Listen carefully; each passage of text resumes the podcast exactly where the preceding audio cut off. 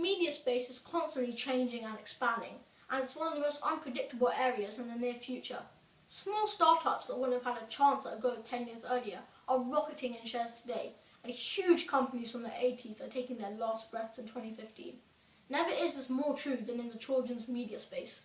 Minecraft, a game about building stuff with no other purpose, exploded onto the gaming market. It baffled several game developers and businessmen worldwide. The game's developers, Mojang, a Swedish company no one had heard of, later made a ton of money after the company was acquired by Facebook for $2.5 billion.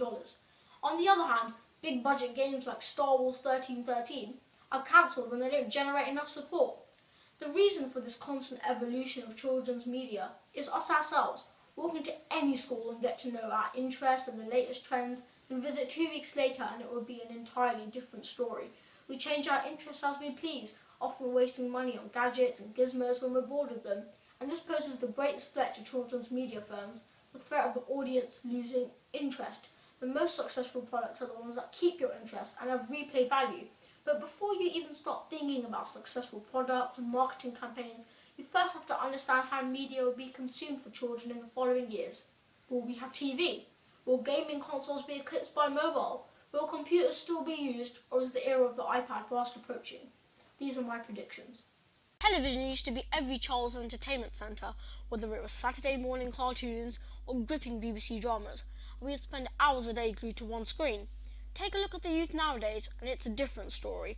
You'll find children complaining that there's nothing on due to the lack of diversity. That's when YouTube crashed headfirst into teen life.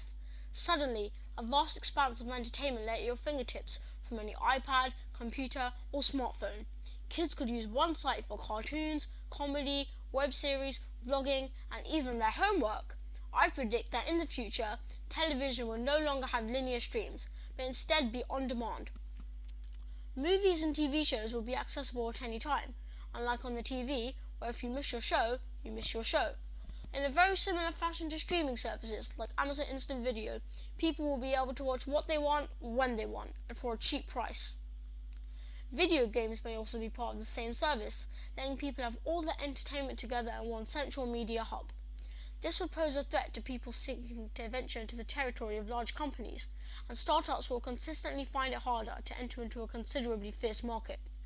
Much like Tesco, Sainsbury's and Asda bought up all the smaller superstores to dominate the supermarket arena, the media space will be dominated by just a few suppliers. The money will be made by supplying them with original content, which is extremely hard to get hold of in this ever-expanding market. At the moment, children are buying existing products and using them for entertainment purposes. However, children are starting to veer towards more tailor-made services that they can add a personal touch to.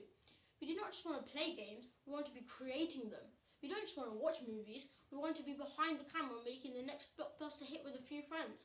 Whether it's making a level on a game or a stop motion movie with Lego, the most successful ideas will be the ones that allow kids to create and offer personalised services that we can make our own. Letting children share their creations will also be a good idea, in a world where social media is taking off in younger age groups.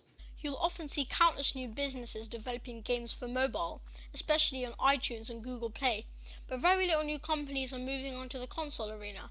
The main reasons are the cost and risk of developing for consoles. The Ubisoft CEO estimated that the average production budget for next-gen games would be $60 million. An IGN article published in 2006 states that the cost for licensing a game varies between $3 and $10 per unit. However, publishing a game to the PlayStation Store or Xbox Live Arcade is a much cheaper option, which is extremely popular for indie developers. On the other hand, game studios can make successful iOS games for $10,000, and even then, children learning to code can make apps for as little as a few hundred dollars in their bedrooms. The PlayStation 4 dev kit costs two and a half grand. That's before you've even started making a game, whereas the iOS licensing fee is only $99 a year. Mobile app usage grew by 76% in 2014. As well as the cost of developing being cheaper, the cost for the consumer is much cheaper as well. A PS4 or Xbox One console would cost roughly £300, and new games cost around £40 at launch. Everybody already has a smartphone nowadays, so there isn't really any large cost to buy the gaming function, and you can get most good games for free, or 2 to 3 pounds.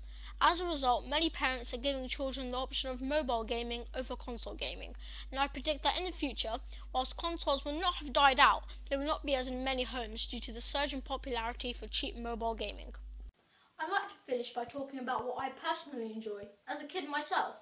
I enjoy watching action and comedy movies, playing first-person shooters and other games on PlayStation, and playing football.